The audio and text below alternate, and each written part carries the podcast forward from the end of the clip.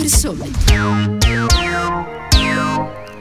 Buongiorno, ben ritrovati con uh, Ora di Punta. Con la cronaca ci spostiamo negli Stati Uniti dove il presidente o meglio, il, l'ex presidente Donald Trump è tornato a parlare. Eh, noi abbiamo un graditissimo ospite con cui discutere oggi, che è Giampiero Gramaglia, consigliere scientifico dell'Istituto Affari Internazionali, una lunghissima carriera alle spalle e uno dei massimi conoscitori della politica americana in Italia. Buongiorno, buongiorno direttore. Buongiorno Stefano e buongiorno agli ascoltatori. Ecco, entriamo subito nel merito. Domenica sera, nel suo primo discorso, dopo aver lasciato la Casa Bianca, l'ex presidente statunitense Donald Trump ha, fa- ha detto a una conferenza di attivisti con- eh, conservatori che potrebbe candidarsi per un altro mandato nel 2024 e ha reso chiaro quindi che intende rimanere il leader di fatto del Partito Repubblicano nonostante la sconfitta elettorale dell'anno scorso. È un'impressione che corrisponde alla realtà? Secondo lei mh, Trump correrà eh, nel 2024? Eh, in realtà eh, Stefano Trump ha creato un minimo di sorpresa non essendo esplicito sulla sua candidatura. L'ha sottintesa quando ha detto nel 2024 ci riprenderemo la Casa Bianca e mi chiedo chi sarà il repubblicano che lo farà. Eh, ovviamente tutti hanno inteso che eh, sarà lui il candidato o che lui intende proporsi come candidato nel 2024. Non è stato esplicito in eh, questo e ha anzi lasciato che in quella conferenza emergessero anche possibili suoi delfini come il governatore della Florida Ron DeSantis. Eh, però Trump ha chiaramente, almeno in questo momento, la voglia di una rivincita, anzi la voglia di dimostrare, secondo lui, che non è mai stato battuto e che la sconfitta del 3 novembre 2020 è frutto di, di brogli, cosa del resto condivisa dalla platea a cui si rivolgeva, che era una platea di suoi eh, sostenitori. Ha detto Trump, questo sì mi sembra molto indicativo che non vuole fondare un terzo partito, si era parlato di questa ipotesi subito dopo la sua uscita dalla Casa Bianca, quando eh, c'erano frizioni con i repubblicani per la sommossa del 6 eh, gennaio suscitata, sollevata, incitata dal, dal presidente allora in uh, carica e quindi eh, vuole mantenere il controllo sul Partito Repubblicano e nell'immediato, nel 2022, quando a novembre ci saranno le elezioni di midterm che rinnovano tutta la Camera e un terzo del Senato, vuole fare fuori quei eh, repubblicani che gli hanno votato contro nel processo di impeachment. Sono dieci deputati e sette senatori per farli fuori la sua tattica e promuovere nelle primarie repubblicane che precederanno il voto dei candidati trampisti a lui fedeli che eh, battano i eh, deputati e i senatori in eh, carica e quindi eh, diano un carattere ancora più trampiano ai gruppi parlamentari repubblicani della Camera e del Senato. Tant'è che lo stesso Trump, eh, proprio in quel discorso, ha attaccato frontalmente e facendo nomi e cognomi eh, in maniera, diciamo, molto, molto aggressiva eh, le persone appunto che gli avevano votato contro. E secondo lei, quindi, mh, diciamo, la questione di un partito repubblicano, o meglio, diciamo, di un'ala del partito repubblicano che potrebbe, che avrebbe potuto utilizzare la sconfitta di Donald Trump per cercare di imporsi, quindi, diciamo, un'ala più moderata, più centrista, ehm, diciamo, è destinata a soccombere questa operazione?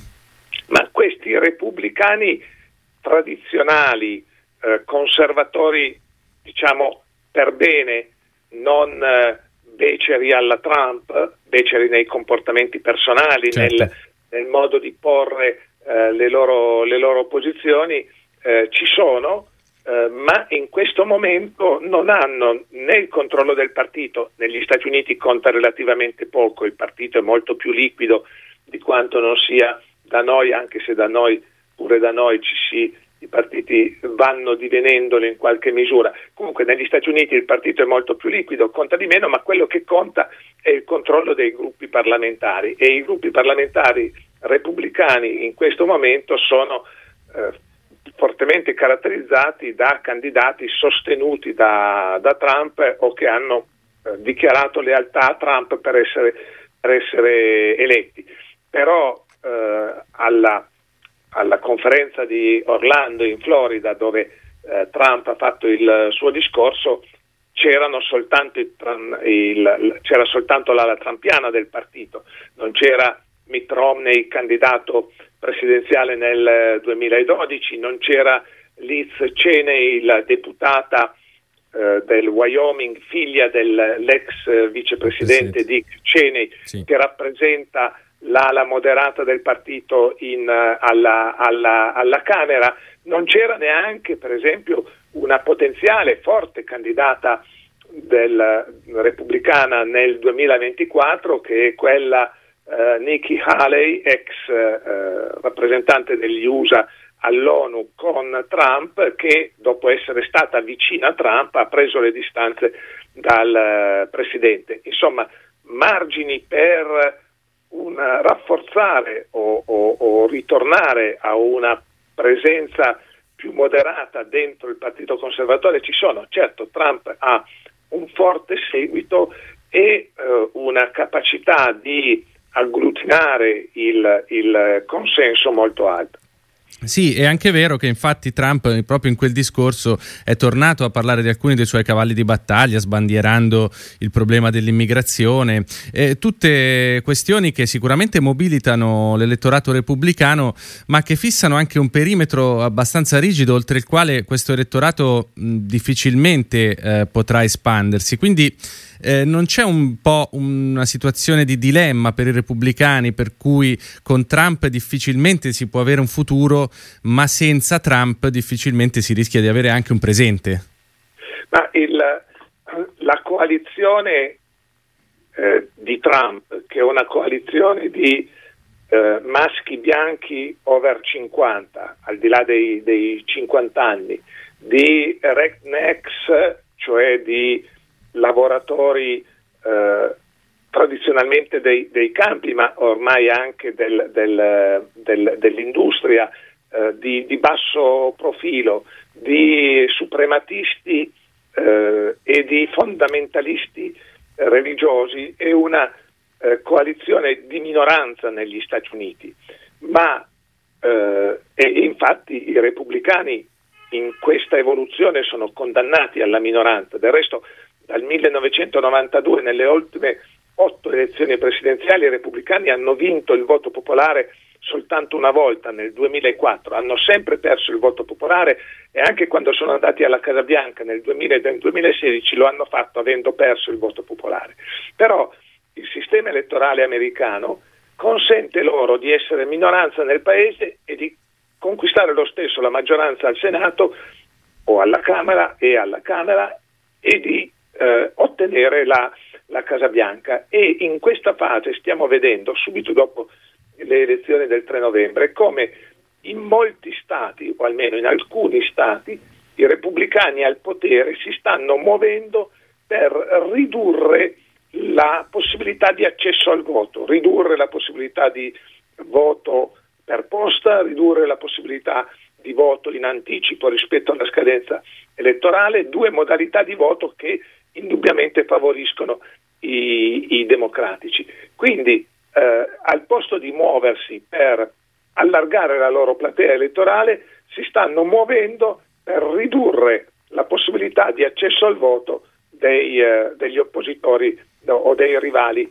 democratici. Certo, uno può porsi il problema se questo sia una scelta di democrazia o meno, ma è purtroppo la scelta che in questo momento sta facendo buona parte del Partito Repubblicano. Che poi è abbastanza paradossale, soprattutto quando uno dei cavalli di battaglia del trumpismo è diventato eh, questa eh, esibizione eh, quasi muscolare di rappresentanza del popolo, diciamo, no? de- de- dell'utilizzo anche del, di, questo soggetto poco identificato come popolo, come un'arma eh, di propaganda politica. A proposito di propaganda politica, eh, questo tipo di opposizione molto violenta che sta facendo Trump, proprio proprio in quel discorso ha attaccato frontalmente Biden eh, dicendo che sapevamo tutti che l'amministrazione Biden avrebbe fatto male, ma non immaginavamo che sarebbe andata così male quanto si sarebbe spostata a sinistra. Insomma, una serie di accuse anche eh, poco diciamo contingentate dai fatti, poco, poco, poco rappresentative, ma molto appunto propagandistiche.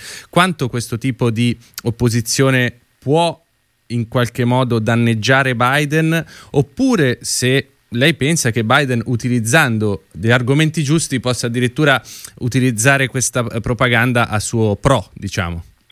Ma dal punto di vista della comunicazione Trump ha fatto eh, quello che sa fare meglio, trasformare una menzogna in una verità ripetendola eh, alla, all'ossessione, almeno in una verità per il suo elettorato e per i suoi eh, sostenitori. Lo ha fatto con le elezioni rubate che sono diventate una specie di eh, mantra per eh, quasi tutti i partecipanti alla conferenza di, di, di Orlando, eh, lo sta facendo con l'operato del presidente, del, del presidente Biden quando invece è sotto gli occhi di tutti che il presidente Biden eh, si è mosso e si sta muovendo nei primi cento giorni della sua presidenza con molta più velocità ed efficacia di quello che si sarebbe prestato allo Sleepy Joe, al sonnolento Joe della propaganda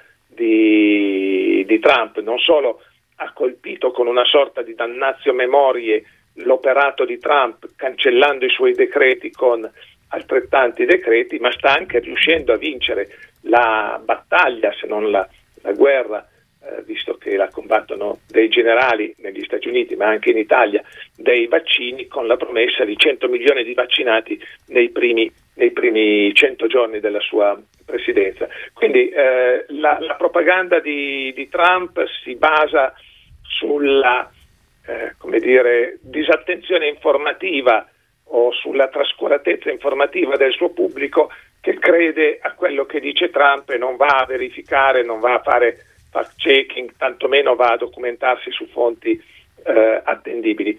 Il, Biden ne può ricavare vantaggi? Beh, in realtà chi ha votato Biden eh, ha votato per votare Biden, ma soprattutto votato per votare contro Trump. Quindi eh, qui siamo all'opposto. Se lo dice Trump è sbagliato, quindi va bene quello che sta facendo ehm, Biden. Mm, credo che possa invece incidere un po', eh, erodere un po' sempre la, la mente dei eh, conservatori moderati che forse hanno ormai capito, anzi direi che hanno ormai capito dopo il 6 gennaio che la scelta di Trump era una scelta sbagliata, ma che ancora non riescono a pesare dentro un partito e dentro dei gruppi parlamentari che sono condizionati dall'interesse che li lega, dagli interessi elettorali che li legano a, a Trump. Eh, direttore, siamo in chiusura. Un'ultima domanda. Sul caso Navalny, Biden ha cominciato a colpire i dirigenti russi, eh, insomma si è mosso abbastanza eh, in maniera significativa. Eh, secondo lei è su questa linea che si costruirà il rapporto tra USA e Russia nei quattro anni della presidenza Biden? Ma la cosa significativa del caso Navalny ehm, è che ehm, Biden si è mosso in sintonia con la Gran Bretagna e con l'Unione Europea, sì. eh, for- eh, dichiarando di voler creare una, un, una linea di comportamento comune, eh, mentre eh, finora eh, l'amministrazione statunitense, l'amministrazione Trump era andata chiaramente in una linea di dissenso, quelle che erano le sanzioni europee e, e britanniche non erano invece adottate dal, dal, dagli Stati Uniti nonostante l'intelligence disponesse delle stesse, delle stesse prove. E direi che l'atteggiamento nei confronti del caso Navalny ha mm, molti parallelismi con l'atteggiamento di, di, dell'amministrazione Biden nei confronti della vicenda saudita del, del, principe ereditario Mohammed bin Salman, dove anche qui è stato pubblicato un rapporto che era già noto all'amministrazione Trump ma che non era stato diffuso che eh, mette in causa direttamente il principe ereditario nel, nell'assassinio di, del, dell'oppositore, giornalista dissidente, oppositore eh, Jamal Khashoggi.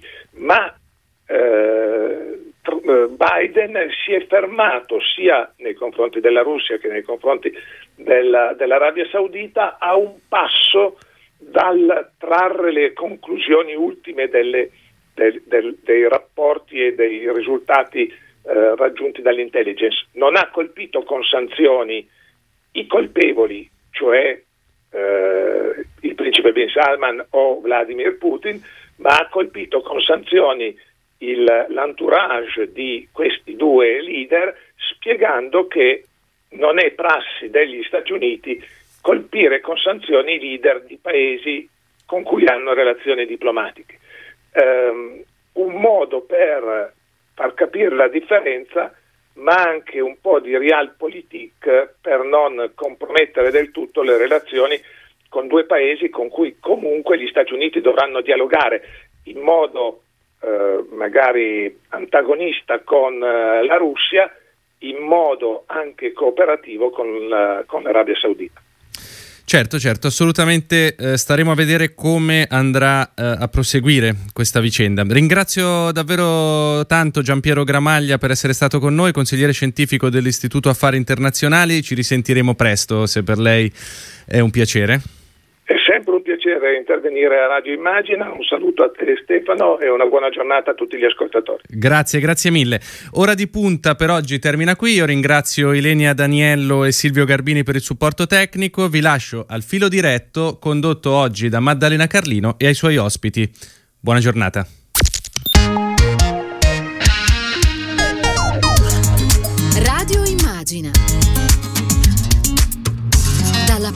Persone.